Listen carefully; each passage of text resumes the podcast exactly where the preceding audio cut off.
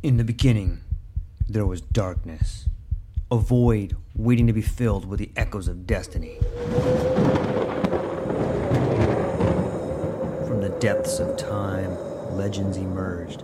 Heroes forged in the fires of adversity, their stories etched in the fabric of eternity. Through the sands of ancient deserts, across the vast expanse of galaxies, and amidst the tumultuous waves of the ocean, their journeys began. But amidst the chaos, there arose a whisper, a call to action, a beacon of hope. Now, as the world holds its breath, a new tale unfolds, a story of courage, of triumph against all odds. Join us as we delve into the depths of imagination, as we embark on a journey beyond the realms of possibility. For in every tale lies a lesson, in every legend, a truth waiting to be discovered. This is not just a podcast, this is an odyssey, a quest for knowledge, a quest for inspiration, a quest for the very essence of what it means to be human.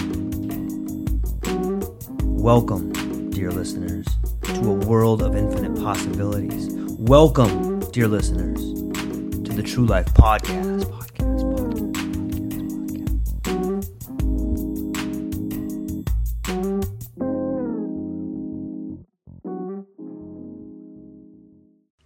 Yeah, it is. It, sometimes I wonder if there's a race, as someone who is making the human being better and a philosopher, it do you see sort of a race between uh, like biology and like technology as far as making the human better? Like there's a lot of particular, say, smart drugs, or there's different kinds of things we can now take that help potentially make the hippocampus create more dendritic spines and you know versus going in and inserting a chip. It seems like there's a race going on there. In fact i saw this image and i'm gonna i want to try to use my words to paint you a picture because it was so beautiful. There's a sculpture and it's a two-way mirror.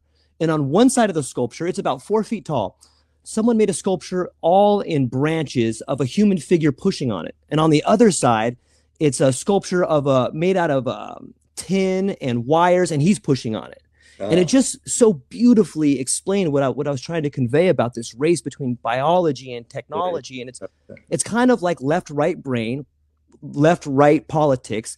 It's like we need a corp we need a corpus callosum to make everybody understand that we're in this together. You know.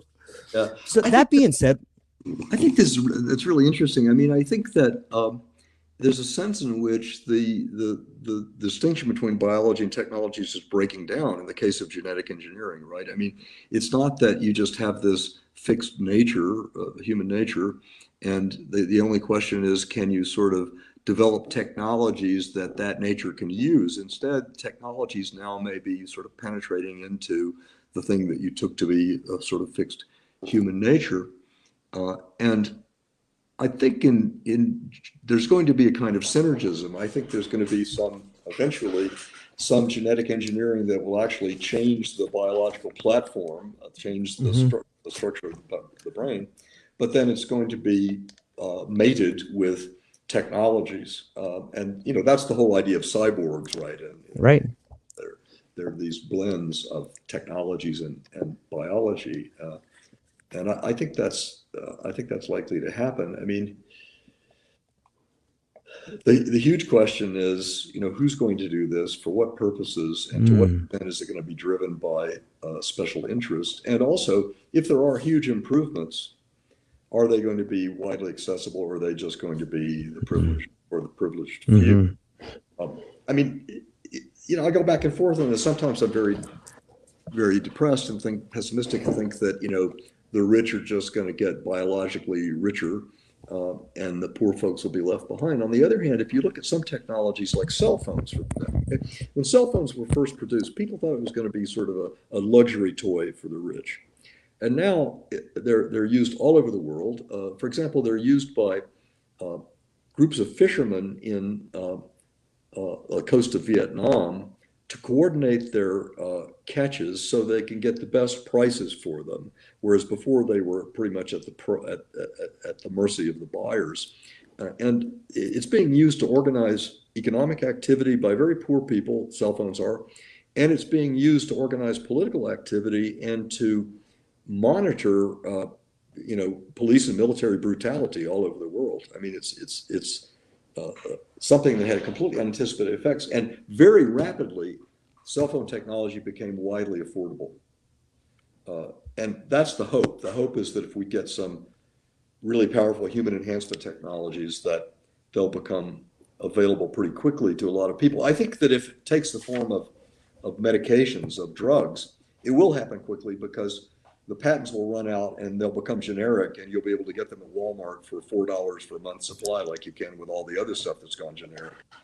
Uh, if it's a matter of expensive operations on embryos, that's a different matter. Uh, mm. that, that's not going to be affordable for most people unless governments decide um, that to be competitive, they need to subsidize those enhancements for their people uh, because other countries will be doing it. Right? You yeah, that it could come enhancement could come to be viewed in the way that public education came to be viewed in the second half of the 19th century in Europe. That is that that government leaders thought that for their country to be competitive, they had to educate their people. Well, you may have to enhance people too. That's a possibility. Yeah, I, I think um, I think that would be a, a fantastic moral discussion for people to have, a healthy discussion for people to have. You know, and, and that brings us to another part of your book where you talk about, you know, how do we build institutions that can lead to a more moral environment, but not just the moral environment, the inputs to the moral yeah. environment. Yeah, yeah. Yeah, I think uh, we, we, we, were sort of talking about this a little earlier. I mean, it may require changes in political institutions to get beyond a, a, a two party polarized system. Uh, it may require changes in political institutions and practices that give people strong incentives to bargain and compromise and listen. it may require a completely different um, kind of education that really takes seriously what uh, virtual communication does, right? I mean, our, our education systems have not been geared toward uh, the problems that we've been discussing uh, that are attendant on on the use of the internet, especially social media. Uh, so it, it, may require a, a, a lot of uh, changes. Now, here's a here's not a very happy thought. Some, um, human beings achieve unity only uh, when they have to unite against uh, an external threat.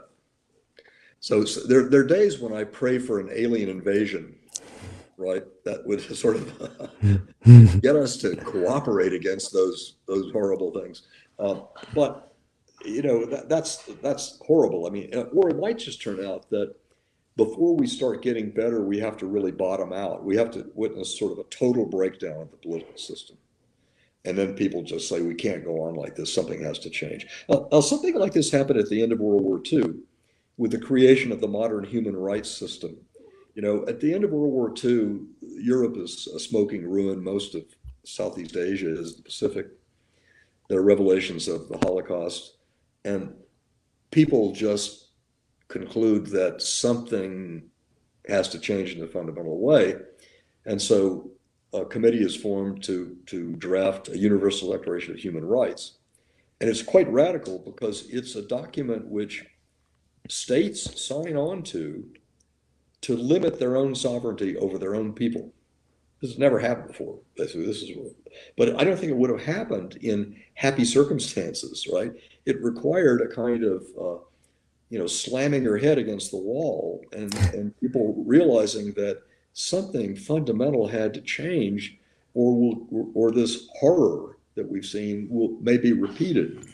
And so I wonder whether at some point, if enough people in this country just realize that the way we're going is, is just the path to ruin, that they may, you know, be willing to take some measures to, to stop that process. But I, I don't know. See, the problem is a lot of people, when they see that things are going bad in this country, they just blame the other group. They just say it's going, it's going, it's bad because of those guys, and it's bad because of all of us. We're, we're yeah. all contributing to this, and until people realize that, I don't see much hope actually.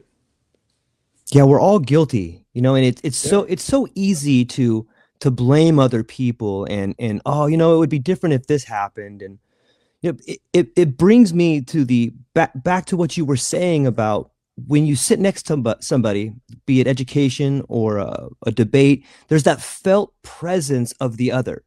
And that's so important in order to thoroughly understand or better yet recognize yourself in the other person you can't do that. We can do it from here a little bit, but when I see you and I know I could reach out and touch you, it's like. I can see myself in you. And so the is, moment you do that, go ahead. Yeah, this is really important because one of the things that tribalism does is it's the death of individuality in two ways. Mm. It makes all of the other the same, and it makes all of us the same on pain of you know being a dissident, being disloyal. But with respect to homogenizing the other and making them all the same, it's easy to do that if you're engaged in virtual communication. If you're face to face with a person, you're more likely to take them seriously as an individual, right? And vice versa. And that's yeah. another reason why it's really important to engage in that kind of communication. Right. I, I think that, you know, it's just so easy if you're communicating on the internet and you get a message from somebody and it triggers one of these sorting mechanisms. You say, oh, he's one of those, right? Then automatically you're not viewing that person as an individual. You're just viewing them as a member of that herd. Yep. I think it's terribly disrespectful and it's not productive. And it, it doesn't allow for the possibility that, well, you know, even if he's part of this group that's sort of generally bad, he might be a little different. And maybe I can engage with him if I can't engage with the others and maybe I could even learn something from him. You can't do that if you just view them as a giant monolith. They're just all the same. All liberals are the same. All conservatives are the same. And it's it's easier to view them all the same if you're not communicating directly, picking up the cues, listening to their voice, seeing their body language, and recognizing that they really are an individual. You know that that even if they're saying the general things that that group says, they, they're putting a different twist on it. There's some evidence that there's some differences there. That's really important, I think. Yeah, I agree. I, I'm curious to get your thoughts. I, I have a great quote here from um, what is this gentleman's name? From Paul Goodman, and he says, "quote Whether or not it draws on new scientific research, technology is a branch of moral philosophy, not a science." What do you think about that quote? Wow, that's interesting. I mean, Paul Goodman was a very smart guy and very, um, very independent thinker. Um, well, I, I think that he's right if he means at least this much. That is, that technologies always embody and express and have an impact on values. They're not just like a, a sort of a neutral tool, like a hammer or something like that because they were created by somebody for some purpose and they're going to be used in certain ways. And usually, because they don't become available to everybody at the same time, the emergence of new technology has distributive effects. It affects who owns what, who gets what, who has what advantages, what opportunities. So I think technologies are are value laden, and also when we, there's kind of ambiguity in talking about a technology. I mean, you might talk about a gene uh, splicing technology or gene modification technology, and you just describe it as a set of chemical processes, okay? Mm. But of course, when it's used, it's always embodied. It's going to be done in somebody's lab with somebody's funding, with some purposes in mind. And there are going to be various choices made about how to apply the technology. So that's all going to be bound up with human interest and values.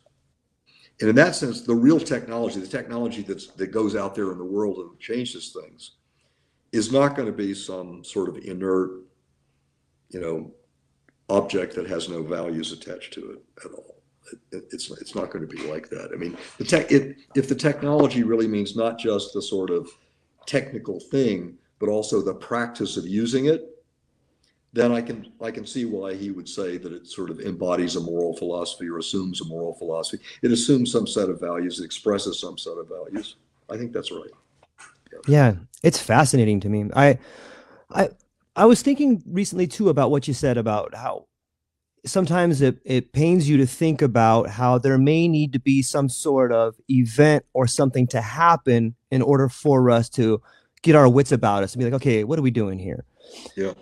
Instead of it being an, an alien invasion or, God forbid, some sort of weapons of mass destruction, do Yeah. you think that we could potentially recreate that event with something like a return to the Eleusinian mysteries, where we had these rites of passage that people did, and they they they brought this back because I think that's something that's inclusive. It was slaves, it was emperors, it was this you know death of Demeter, where this you know this understanding of death and rebirth, and that maybe you come out of this world instead of, instead of coming into it. Does does that make sense? Well, you know, it's really interesting you said that because I was just thinking recently about how deprived of uh, of rituals, especially those that you might call mystery rituals, modern society is. So, you know, we don't have them. I mean, we have like sports events, you know, and rock concerts.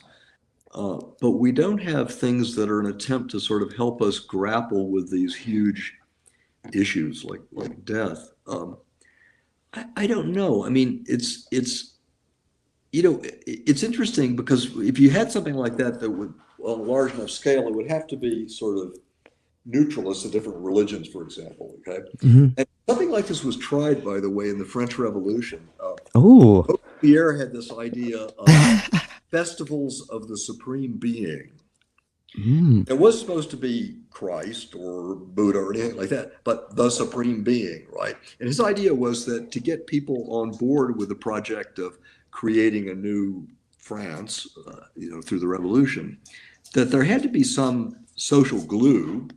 And he didn't want it to be traditional religion because it was too much associated with the Catholic hierarchy and all Right. the things fighting against. But he thought that human beings needed some kind of uh, quasi religious belief and they needed some public rituals uh, to express this kind of belief. So he, had, he put on a few of these festivals of the supreme being, and they, they weren't really terribly successful. A lot of the other people in the ruling group at that time thought he was completely nuts because they were like militant a- atheists, right? But right. uh, you know, it's I mean, it's it's an attractive idea in a way. I'm just not sure it's practical at this point. Uh, you know, it's funny because when people now talk about spirituality, they tend to talk about it in a very individualistic way. hmm They don't think about mass participation in some uh, rituals or mysteries or things. Uh, that, that- they don't do that. Sorry, let me turn this. I thought I turned. That's fine. No problem. No problem. Very annoying.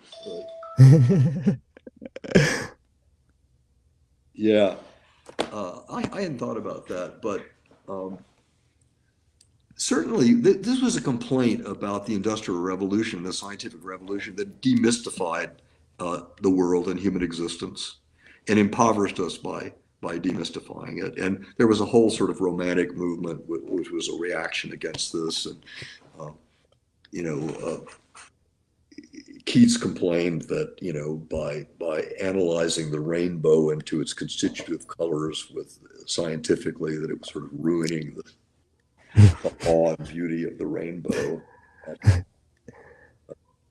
I, I, I, I have just the opposite feeling. I mean, the more I learn about science, especially about biology, the more in awe I am of, of everything around us because of its incredible intricacy and how surprising the path of evolution has t- taken in some ways. You know, it could have gone one way, it went another way, and uh, I just find it absolutely fascinating.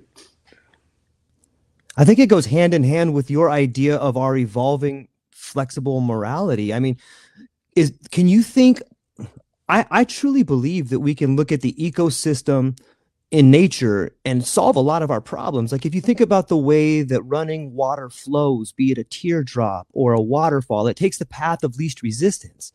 And sometimes if you think about a morning, think about a glacier that that is touched by the first warm golden hands of the sun and a little bead begins to sweat and it flows down the mountainside and then it stops it's pooling because it hits a significant roadblock Mm. like that is us right now we're that little bead of sweat that hit a little significant roadblock and we need to be reinforced by the source and that th- like that is the nature teaching us and it's the same evolution you use in your book about the morality of mind evolving we're evolving and I think we can learn from nature. Can you think of some other structures that may be analogous to the to the mind evolving that are outside the mind? You know, I mean, it's interesting you use that water metaphor because a, a, a book that I really admire is the title is like Water on Stone, and it's a book about the Ooh. human rights movement.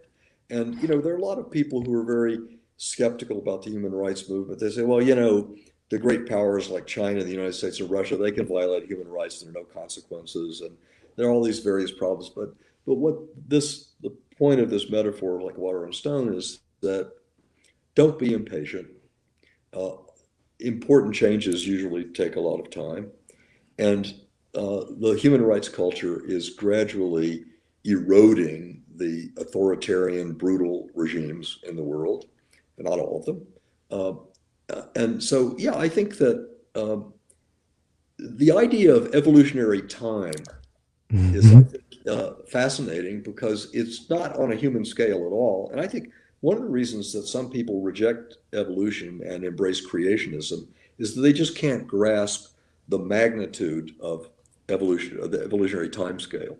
We're used to right. think in terms of two or three generations of humans or something. Okay. And so they say, well, how could the human eye and all its complexity have evolved? You know, well, look, if you start out with some single cell organism and there's a mutation that causes a portion of its surface to be sensitive to light, well, then that means that if some big predator comes near it and blocks the light, it's going to have some indication that there's something there. Okay. So maybe it gives it a little bit of a reproductive fitness advantage. And then there are further mutations. And over many, many eons, where the life of the organism, the generation is very short compared to human being, right? So you can get more mutations much more quickly. Over millions and millions of years, billions of years, you end up with a human eye. It's just hard for most people to grasp that. And and that's why, you know, I tend to think that there's been huge progress made in morality in the last 300 years because it's been in the last 300 years that you've gotten the idea that people are citizens, not subjects. They've gotten the idea of mm. democracy, the rule of law, beginning of better treatment of animals and women, um, a better, uh, more, more rejection of racial hierarchies. And this is just like the blink of an eye in human history. The 300 years, nothing. Okay. And so it, it, it just may take time. I think that we can accelerate the, the rate of progressive change. But for people just to throw up their hands and say things like, oh, for example, like that, uh, you know, the European Union doesn't work. Well, I'll tell you one thing: the European the European Union started out as the coal and steel union, and its express purpose was to link Germany and France together economically, so they wouldn't drag the world into another war, right? Right. And it worked. It, if that's all it did, it worked. It's fantastic. I, I you know, clap, clap. And people just they they they want immediate gratification. They want a new institution to work perfectly immediately. They want uh, moral progress to occur and rapidly. And by the way, when when a progressive valuable change occurs, it becomes invisible because we take it for granted. What we look at is what we don't have. I mean, the rule of law is a fantastic accomplishment, even when it's imperfectly implemented, like it is almost everywhere. But people who live under the rule of law just take it for granted. They don't realize how entirely different human existence was through the vast stretch of human history when people didn't have the protections of the rule of law. And I think, you know, that that looking at history and thinking about evolution as a process that takes a long time can make us more patient and more willing to stay committed to progressive change. That, that's that's how I would look at it. Yeah, it reminds me of what Jordan Peterson says. We're protected by some from something we can't see, from something we can't understand, and that's culture from chaos. You know, oh, it's. I mean, when when when cultures are working, when societies are working, uh, mm-hmm. the way they work is invisible, and we take it for granted, just like the air we breathe. Uh, and it's really quite an accomplishment. You know, it's. I mean, human cooperation on a large scale is an incredible feat. Uh, and I think the fact that human beings have moralities is crucial for that. Uh, but we, we take it for granted, you know.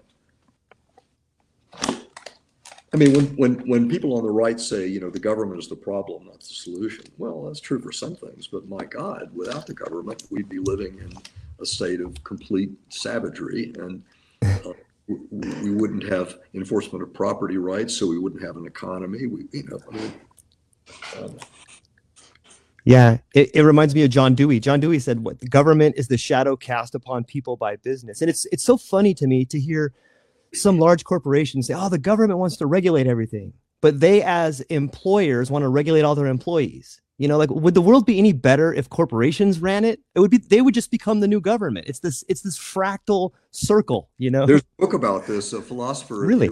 Michigan, uh, Uh, Elizabeth Anderson, wrote a book called Private Government, and she talks about the fact that in corporations you have super authoritarian. Uh, anti-democratic rule over people in the major portion of their lives.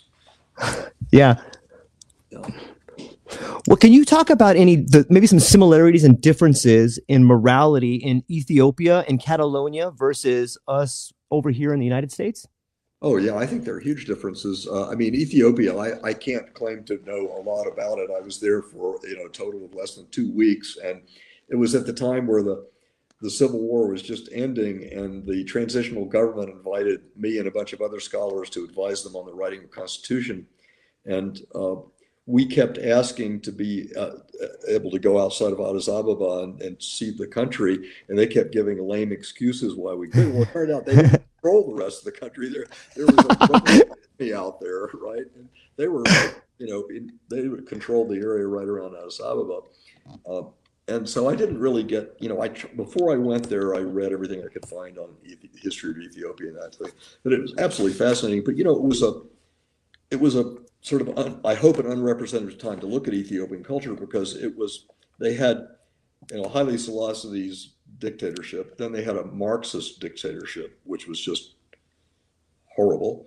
And then they had, you know, over a decade of multilateral civil war, and the country was totally devastated. There was no social trust. You know, if you're at dinner and somebody said, pass the salt, everybody's thinking, what does he really want? You know, it was like total strategic thinking, no trust. Everything was uh, horrible. But I, I, found it to be a, a, a, you know, I think the Ethiopian people are among the most physically beautiful people in the world.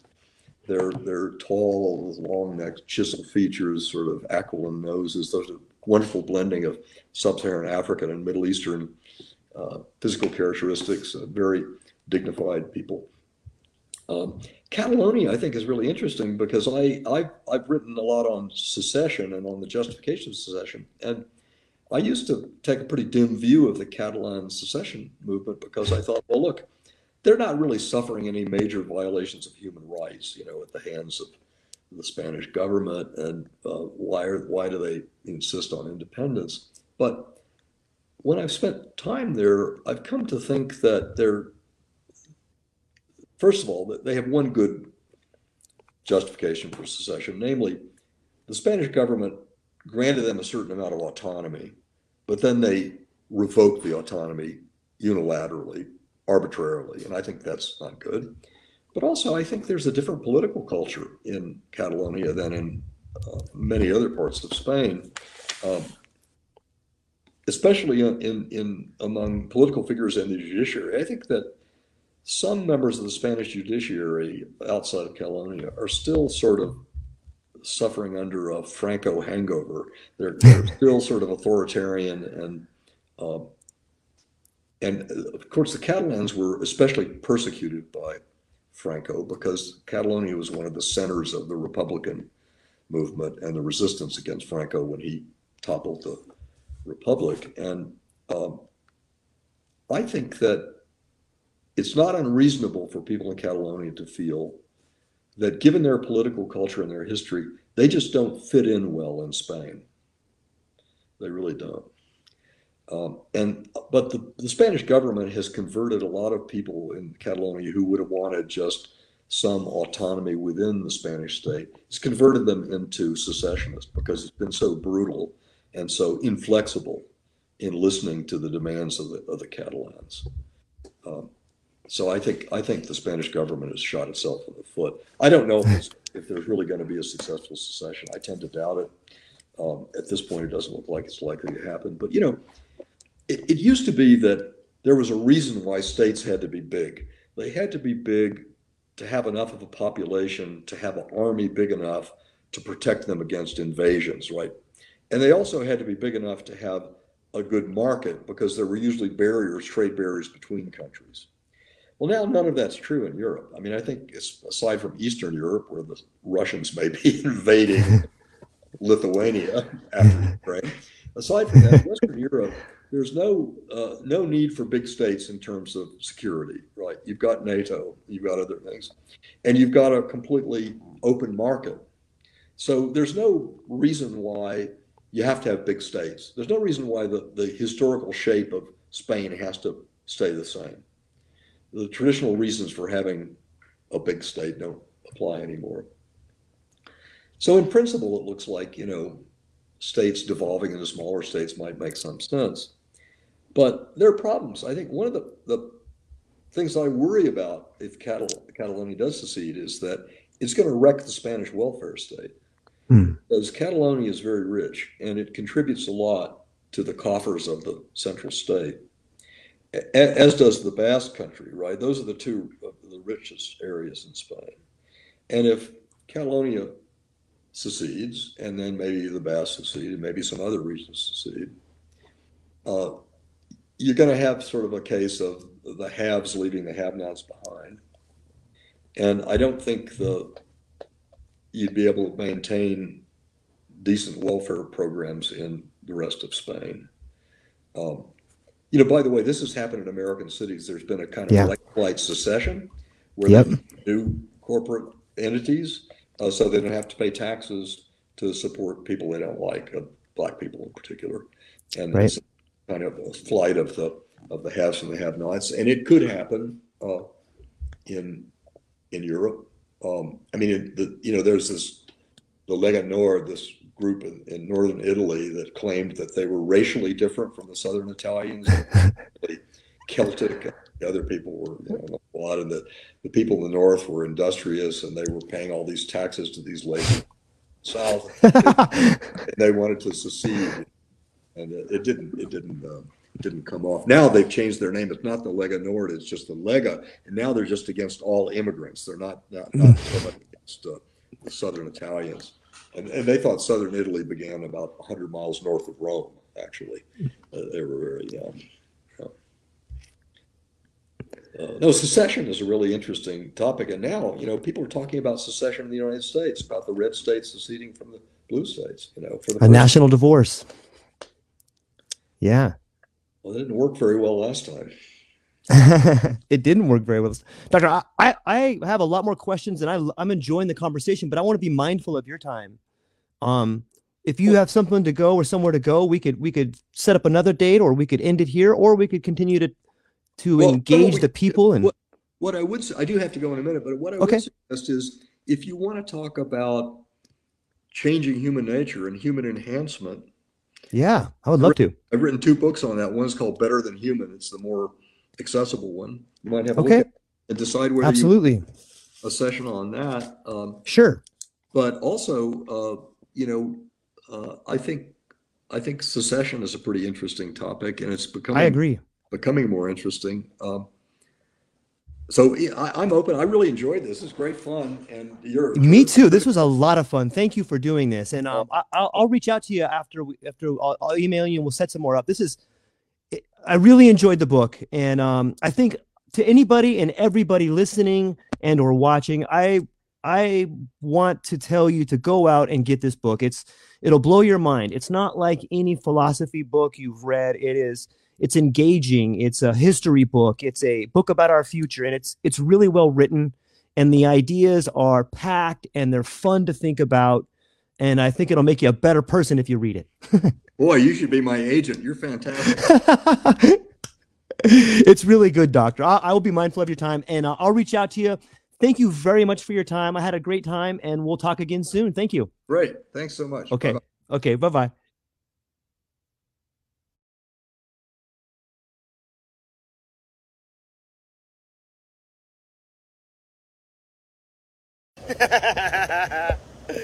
All right, you ready? Okay.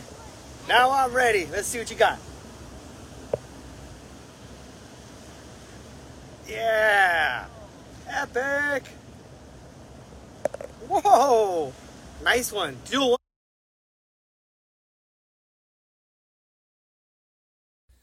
Aloha, everyone.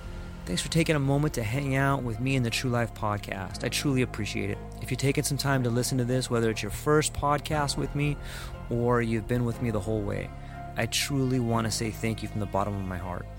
Additionally, I would like to try to inspire everyone. The world is a crazy place, and if you listen to your heart and you take some chances, I really think the world will unfold in front of you in ways you can't imagine. I've been doing the podcast for about five years. Last year, I decided to take the plunge. Well, circumstances dictated that I took the plunge, and I did. I've begun working on the podcast full time for almost a year now, and it's been so rewarding to me that I just want to try and inspire other people. If you have a dream, if you have a vision, follow the voice in your heart, listen to the song on the wind, and embrace the challenge. I think you're strong enough, you're smart enough, and you're good enough to make your dreams come true, but you have to believe in them. And I truly believe wholeheartedly that if you take a chance, a real chance on what is possible, then your dreams will unfold in front of you. Uncertainty can be a monster. It can be something that we run away from. But much like fear, if you stand in front of it, it's not that big of a problem. I know everyone listening to this has a dream and a vision, and I hope you all conquer it. And I want you to know it's possible. Take baby steps and move towards it, and you will get closer to it. Your relationships will be better, your life will be better, and you know what? You deserve it. You're an amazing person. If you get a moment, go down to the show notes. If you can, support the show. Thank you so much for being here. Now let's get to it.